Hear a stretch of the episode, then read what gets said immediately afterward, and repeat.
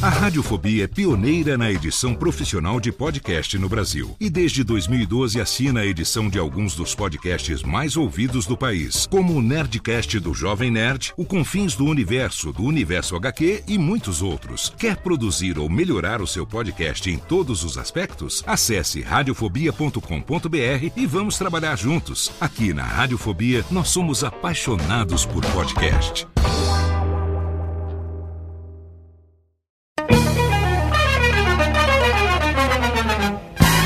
Começa agora, Radiofobia Classics. Radiofobia Classics.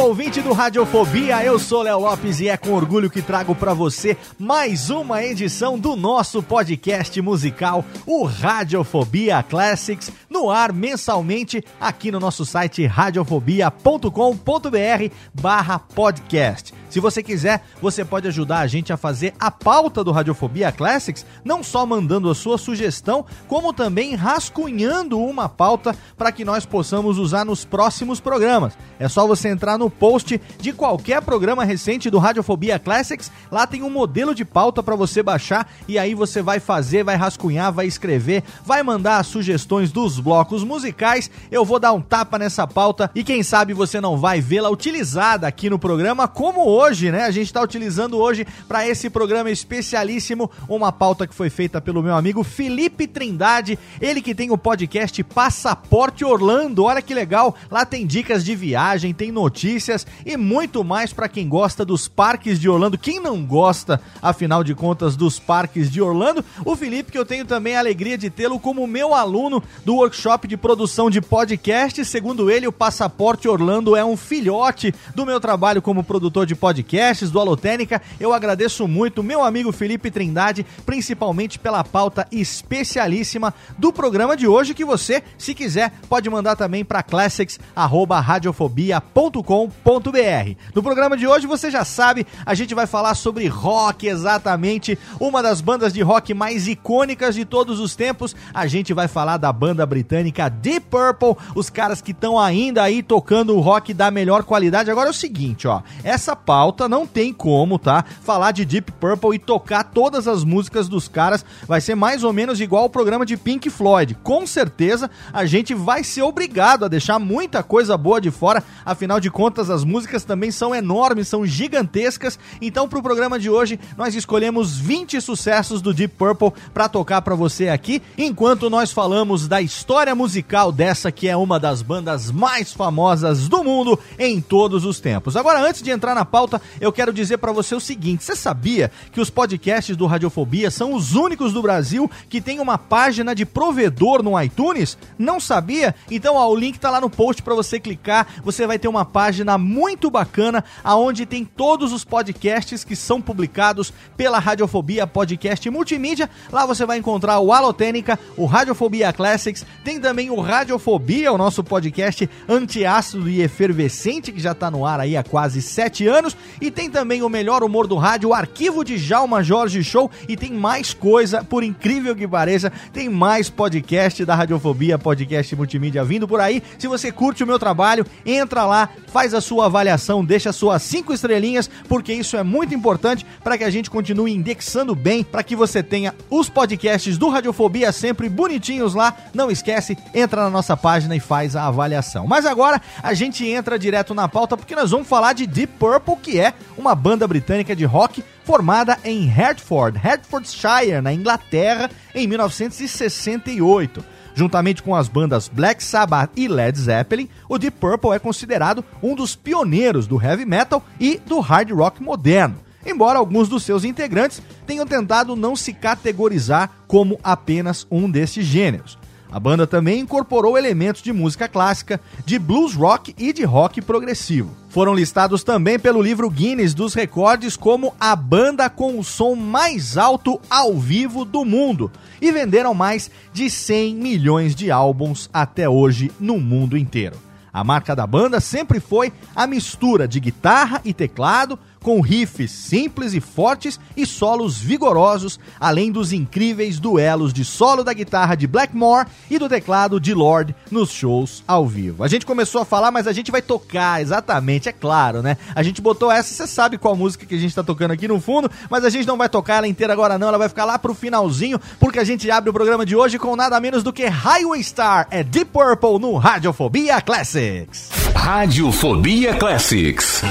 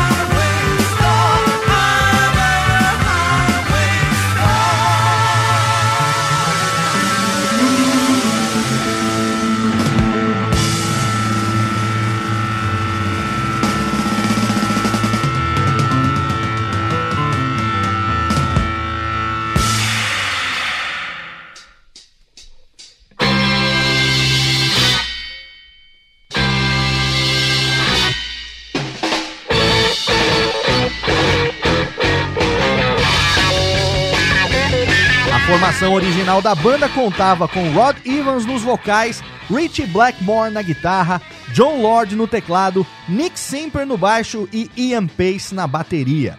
A banda passou por diversas mudanças de formação, além de um hiato de oito anos entre 1976 e 1984. O primeiro disco, Shades of Deep Purple, foi lançado em setembro de 1968 recheado de regravações, incluindo versões progressivas de Help dos Beatles e Hey Joe de Jimi Hendrix, o disco estourou nas paradas de sucesso dos Estados Unidos com uma música de Joe South, Hush, o primeiro single da banda. Em dezembro daquele mesmo ano, quando o segundo disco, The Book of Taliesin, já havia sido lançado, eles fizeram sua primeira turnê na América, acompanhando o Cream, a banda do Eric Clapton na época. Nessa turnê, o grupo descobriu que outro motivo do seu sucesso no Novo Mundo vinha do nome da banda, o mesmo de uma droga então muito popular na Califórnia, Deep Purple. O segundo disco também trazia regravações como River Deep Mountain High, sucesso na voz de Tina Turner, We Can Work It Out dos Beatles e Kentucky Woman de Neil Diamond. A composição Ring That Neck sobreviveu no setlist do grupo à extinção da primeira formação, que aconteceu logo no ano seguinte. Essa música foi o veículo de algumas das mais inspiradas trocas de solos entre Blackmore e Lord. E aqui a gente para direto, porque não tem, não se prepara, tá? O programa de hoje vai ser totalmente diferente, porque a gente vai ter mais blocos musicais com menos músicas, em compensação as músicas são maiores, então você se prepara, o programa vai ficar gigante, com certeza, mas a gente vai começar logo aqui o primeiro bloco musical ouvindo ela, não podia ser diferente, Rush, e na sequência Ring That Neck, aqui no Radiofobia Classic. Radiofobia Classics.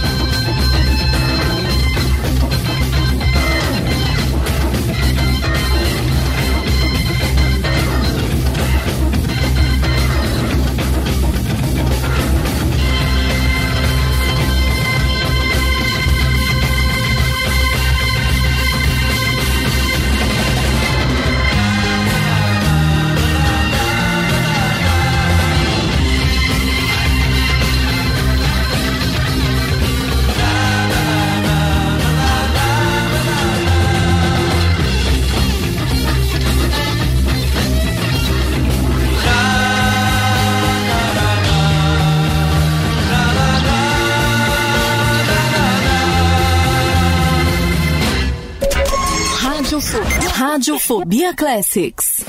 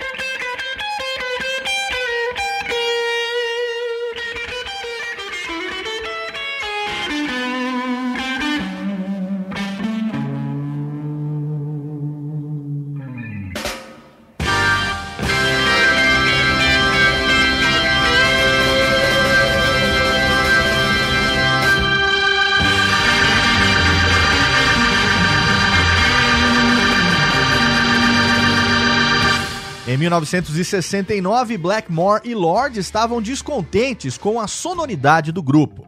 Ambos queriam experimentar mais com volume e eletricidade, mas consideravam que a voz de Evans não acompanharia as mudanças.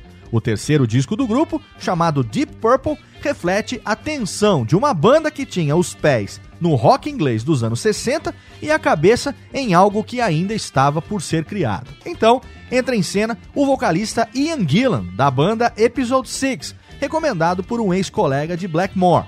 Blackmore, Lord e Pace combinaram um teste com Ian Gillan. Ele levou o seu amigo Roger Glover, baixista também do Episode 6. Juntos, os cinco gravaram o single Hallelujah. Aprovados os dois, o Deep Purple passou a ter vida dupla. Durante o dia, a segunda formação ensaiava no Hanwell Community Center. À noite, a primeira formação continuava se apresentando como se nada estivesse ocorrendo. Evans e Simper não sabiam o que estava por acontecer até a véspera da estreia da nova formação. Conhecida como Fase 2, estreou nos palcos em 10 de julho com a sua proposta sonora mais ousada. John Lord também estava finalizando seu concerto for Group and Orchestra, que seria apresentado no Royal Albert Hall com a Royal Philharmonic Orchestra no dia 24 de setembro. Nesse dia, além de mostrarem o novo tipo de composição idealizado por Lord, unindo as linguagens da música erudita e do rock, os ingleses de todas as classes sociais conheceram Child in Time. A composição mostra tudo o que a nova formação trazia de novo em relação à anterior. Mudanças de ritmo, solos poderosos e os gritos de Gillan. O novo Deep Purple era elétrico e explosivo, e isso ficaria muito claro no primeiro disco da nova formação, In Rock, lançado em abril de 1970. Os ingleses puderam conhecer faixa por faixa do novo disco via BBC durante os vários meses que levaram ao lançamento. O segundo disco da fase 2 foi Fireball, que mantém a eletricidade, mas envereda por um caminho mais experimental. Até um country, Anyone's Daughter, o disco inclui, ao lado de longos instrumentais, como os de Fools e canções mais próximas das que haviam no disco anterior, como Strange Kind of Woman. Os shows da turnê de 1971, disponíveis apenas em gravações piratas, mostram uma banda mais madura e mais ousada. E é nessa turnê que Ian Gillan começa a fazer duelos de sua voz com a guitarra de Blackmore, por exemplo. E agora se prepara porque tem um bloco de cinco músicas na sequência que você vai arrepiar até os cabelos do sovaco. Eu garanto que esse bloco tá matador, começando por Child in Time, depois tem Black Knight, Fireball, Demon's Eye e Anyone's Daughter, aqui no Radiofobia Classics. Radiofobia Classics.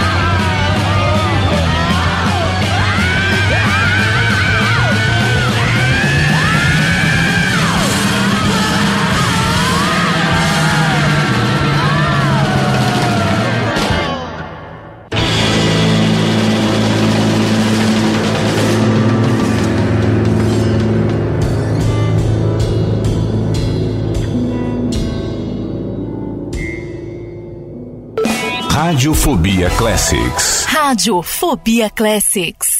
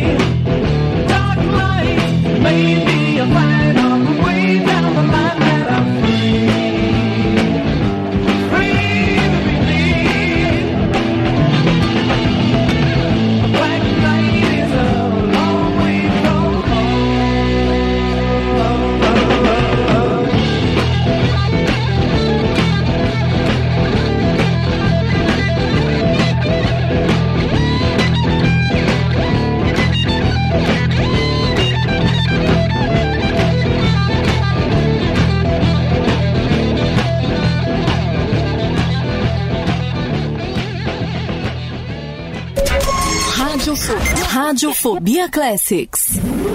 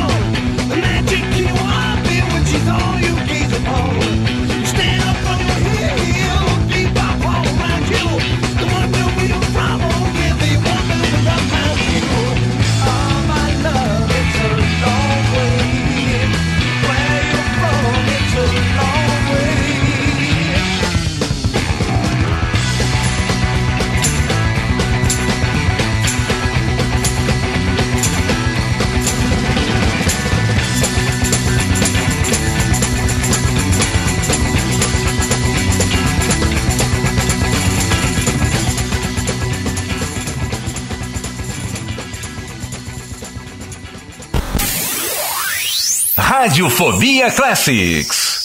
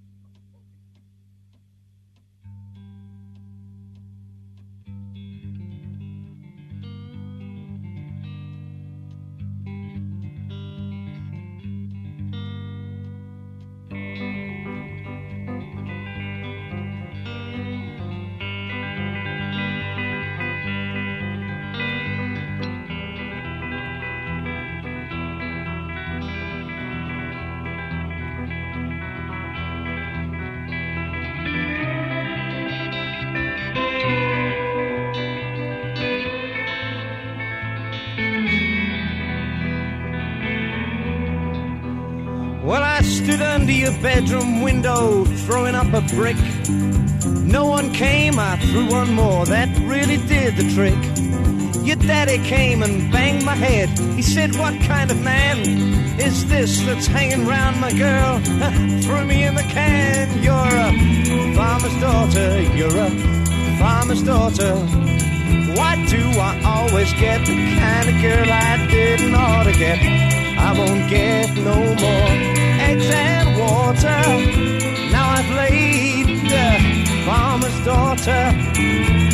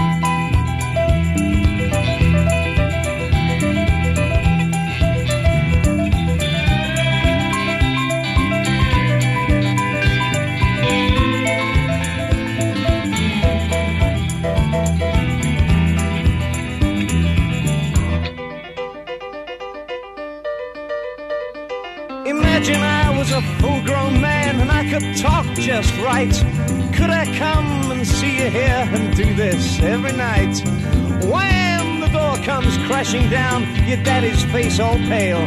Says, Come with me, you hairy bum. I'll put you in my jail. You're a judge's daughter, you're a judge's daughter. Why do I always get the kind of girl I didn't ought to get? Now I'm getting jail and torture, cause I made the judge's daughter. Yes, I did. It was nice.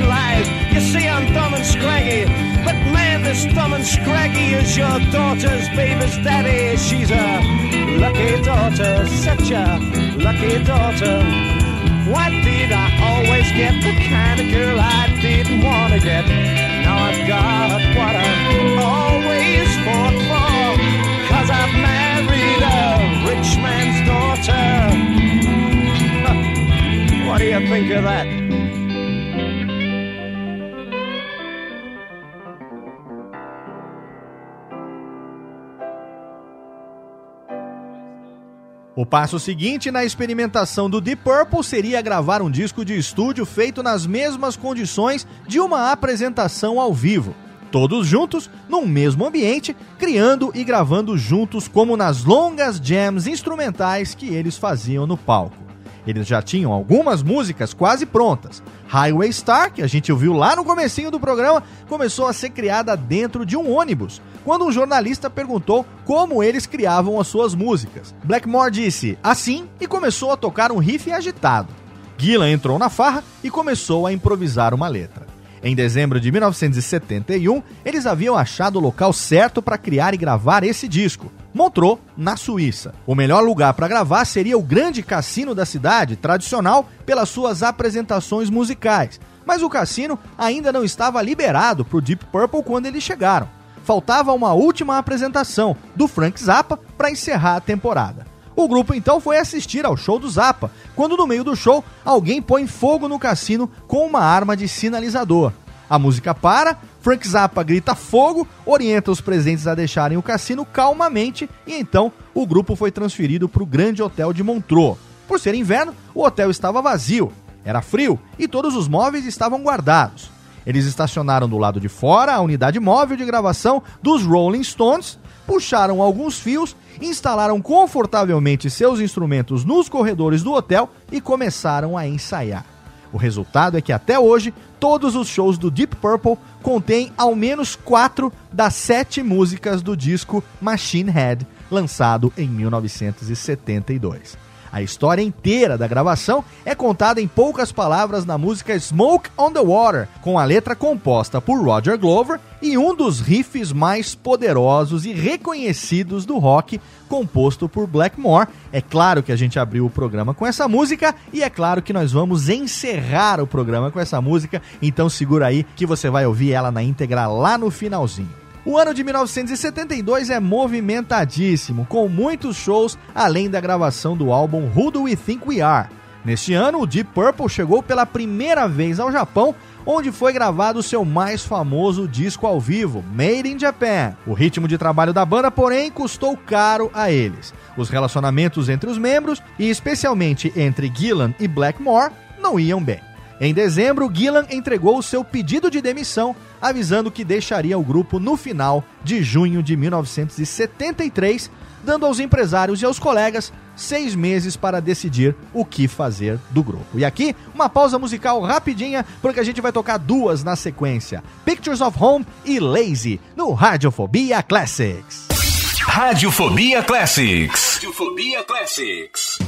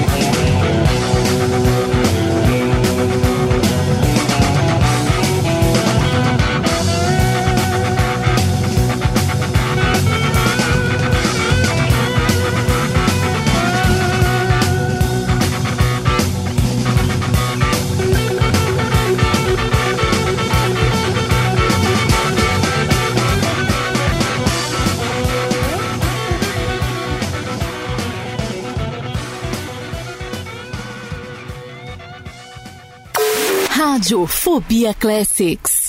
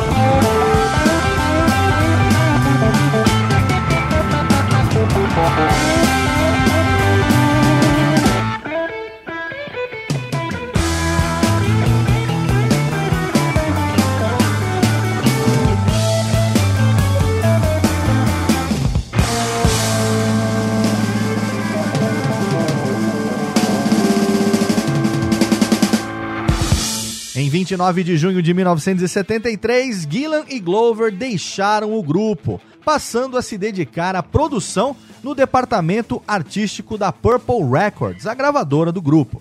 O primeiro novo integrante recrutado para o Deep Purple, logo após o fim da fase 2, foi o baixista Glenn Hughes, que cantava e tocava baixo no grupo Trapeze. A dupla habilidade empolgou Blackmore e Lord, mas ele não seria deixado sozinho nos vocais. O plano do Deep Purple era ter duas vozes, e após muita busca, uma fita fora enviada por um rapaz de 21 anos que cantava desde os 15, David Coverdale. Em 9 de setembro, o novo grupo se trancou por duas semanas no castelo de Clearwell para compor. Empolgadíssimo, Coverdale, cuja experiência de palco era apenas com a gravação de demos, escreveu quatro letras diferentes para a música que seria Burn. No dia 23, a fase 3 foi apresentada à imprensa inglesa. Em novembro, foi gravado o disco Burn, novamente em Montreux, com a mesma unidade móvel dos Rolling Stones com que fora gravado Machine Head. A nova equipe estrearia no palco em 8 de dezembro na Dinamarca era a estreia da fase 3 do Deep Purple. O som da nova formação era marcado pela maior velocidade e técnica de Blackmore na guitarra e pela tensão entre os dois cantores. No estúdio, os duetos eram perfeitos. No palco, Hughes punha a trabalhar toda a potência dos seus pulmões sempre que podia, muitas vezes chegando a intimidar Coverdale. O baixista e cantor também acrescentou à receita do Deep Purple uma boa pitada de tempero funk, que Blackmore aceitou inicialmente a contragosto por entender que apesar desse estilo estar nas paradas de sucesso da época, não fazia parte até então dos elementos que constituíam o som do Deep Purple. Em 6 de abril de 1974, o grupo se apresentou na Califórnia, nos Estados Unidos, para uma plateia de 200 mil pessoas. Era o Festival California Jam que duraria 12 horas e seria liderado pelo Deep Purple. O show, e particularmente o mau humor de Blackmore, com o fato de ter que começar a tocar antes do anoitecer, com câmeras em cima do palco, ficou famoso por ser explosivo. O guitarrista destruiu uma câmera em funcionamento com sua guitarra e, não contente, explodiu um amplificador. A silhueta do guitarrista em frente às chamas do amplificador é uma das cenas mais poderosas de toda a iconografia do rock. A terceira formação do Deep Purple acabaria um ano depois de California Jam, em 7 de abril de 1975. Era a turnê de lançamento do disco Stormbringer na Europa. Com ainda mais balanço funk, o disco desagradou bastante a Blackmore. Ele já tinha algumas ideias na cabeça e, ao sair, já tinha uma nova banda formada, o Rainbow. Restava ao grupo o dilema entre continuar sem Blackmore, o criador de todos os riffs que tornaram o Deep Purple famoso, ou partir para outra, aproveitando que o grupo era um dos mais lucrativos de toda a história do rock. Decidiram continuar, convidando o guitarrista Tommy Bolin, o primeiro norte-americano a fazer parte do grupo. Com essa formação, cria-se a fase 4 e grava-se o disco Come Taste the Band, ainda mais swingado do que o anterior. A turnê é complicada, um tanto devido aos problemas de Bolin e Hughes com drogas. Bolin tinha dois agravantes: insegurança e baixa autoestima. Apesar de ter gravado belíssimos discos solo e ser considerado um gênio da guitarra,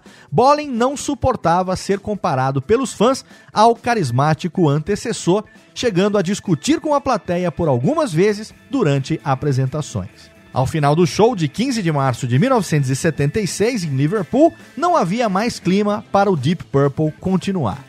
Acabou assim a banda criada oito anos antes e que chegou a figurar no livro Guinness dos recordes como a mais barulhenta do mundo.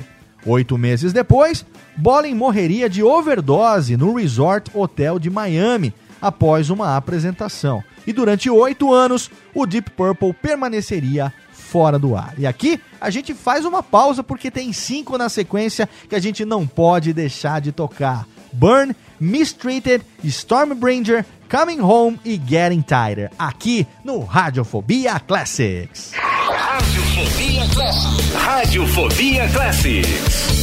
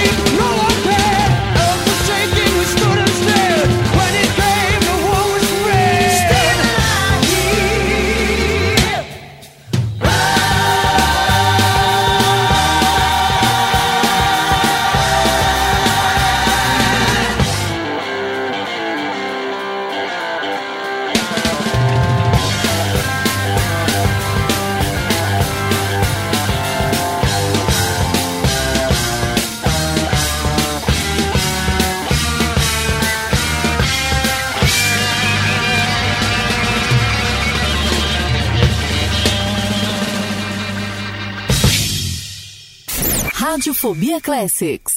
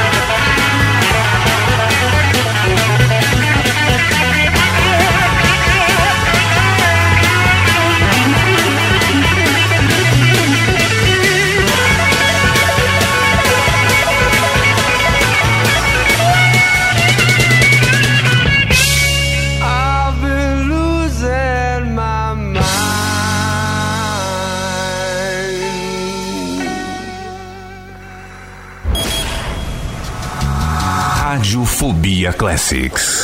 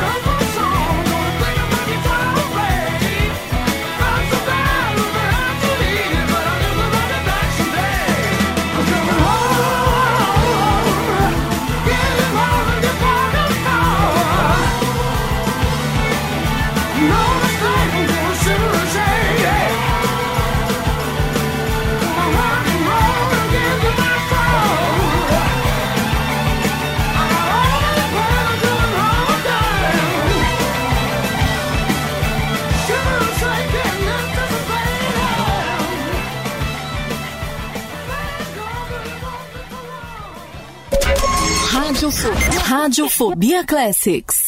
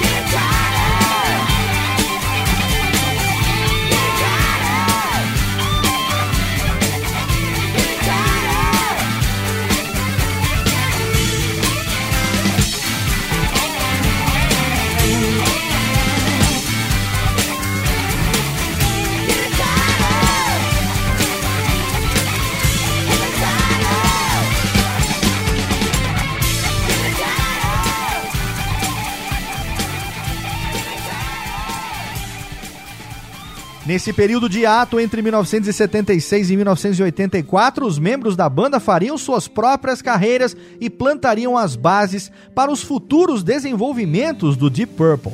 Bandas de sucesso como Whitesnake e Rainbow foram criadas por Coverdale e Blackmore, respectivamente, e contaram com participações de diversos ex-membros do Purple.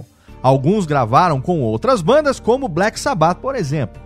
Em 1984, é anunciada a volta do Deep Purple com a sua formação de maior sucesso, a fase 2, com Gillan, Blackmore, Pace, Glover e Lord. É lançado então o primeiro disco de inéditas desde 1975, chamado Perfect Strangers, que foi seguido por The House of Blue Light de 1987. Das turnês desses dois discos, sai o ao vivo Nobody's Perfect, lançado em 1988. Em 1989, Gillan decide sair novamente da banda e em seu lugar entra o vocalista Joe Lynn Turner, ex-vocalista do Rainbow. Com essa nova formação, a banda saiu em uma turnê bem sucedida que foi muito elogiada pelos fãs. Embora o novo álbum com Turner, Slaves and Masters, tenha sido comercialmente fraco, a sua turnê não foi. Os shows foram marcados por performances impecáveis da banda e pela excelente presença de palco do vocalista Joe Turner. Vale lembrar que nessa turnê, o Deep Purple veio ao Brasil pela primeira vez. O setlist continha clássicos da época de Coverdale e muitos que a banda não tocava já fazia muito tempo. A banda termina a turnê no fim de 1991 e em abril de 1992 começa a gravar o que se tornaria o álbum The Battle Rages On. Esse álbum foi inicialmente gravado e escrito com Joe Turner ainda na banda, mas no meio de setembro de 1992, Joe é despedido do grupo e em seu lugar entra novamente Ian Gillan, que termina o que restou do The Battle Rages On, regravando com sua voz e lançando em 1993. E aqui tem mais um bloco musical, são três na sequência: Perfect Strangers, Enya e Sometimes I Feel Like Screaming, aqui no Radiofobia Classics. Radiofobia Classics.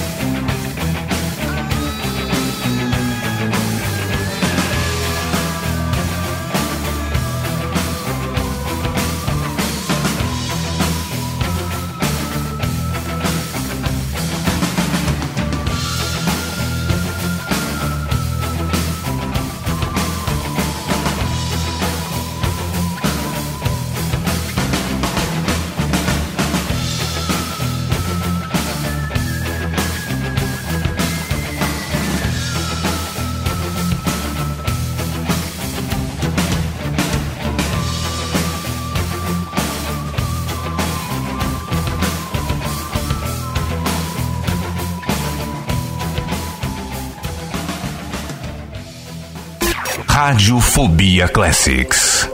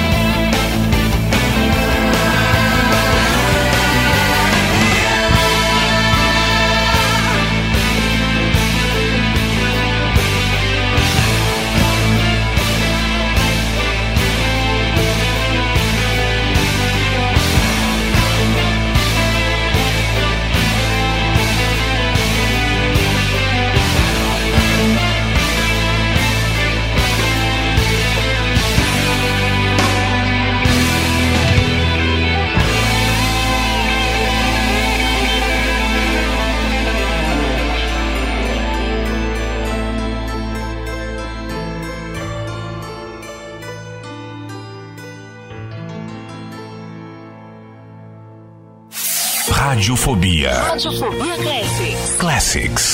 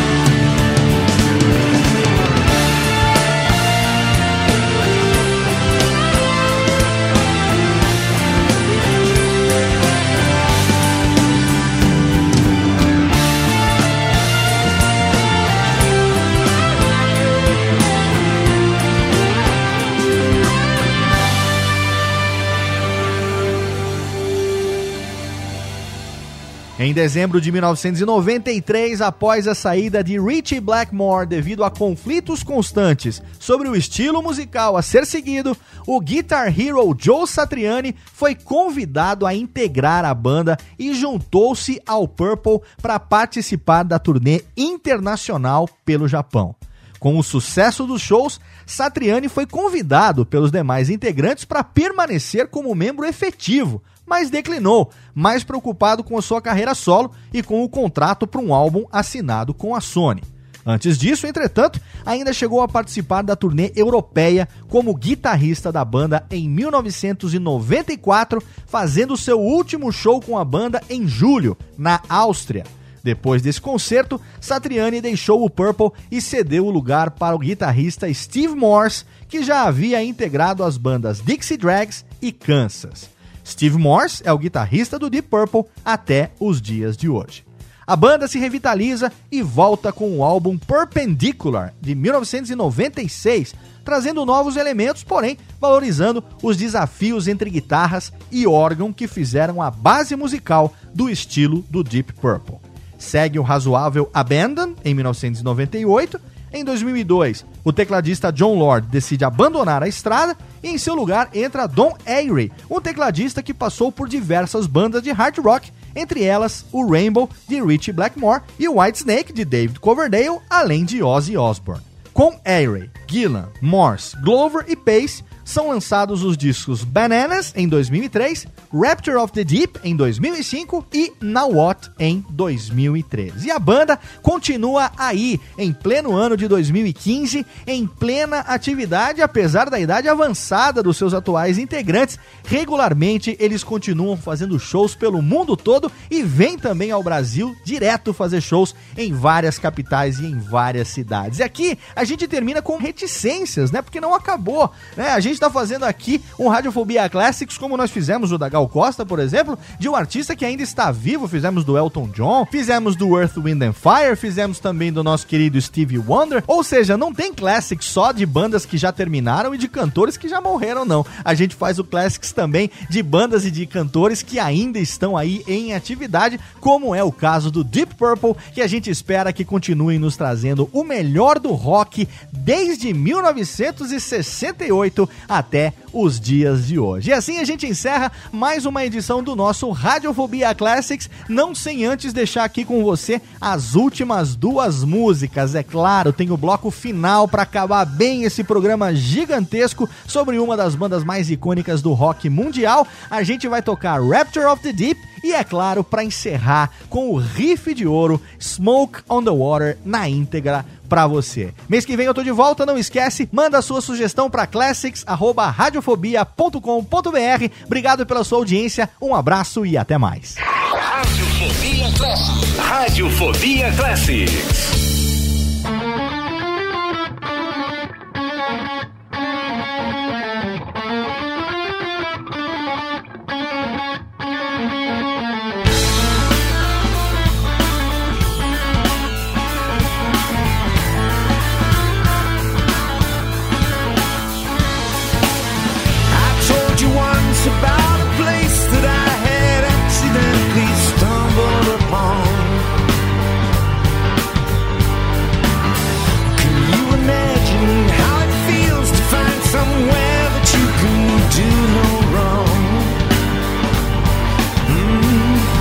It's alright. You're safe in my hands. I'll meet you in the sky tonight and we will trace some undiscovered stars. We'll go beyond the universe, beyond all understanding. Hey, it's not that far, but it's alright. I feel safe in your hands.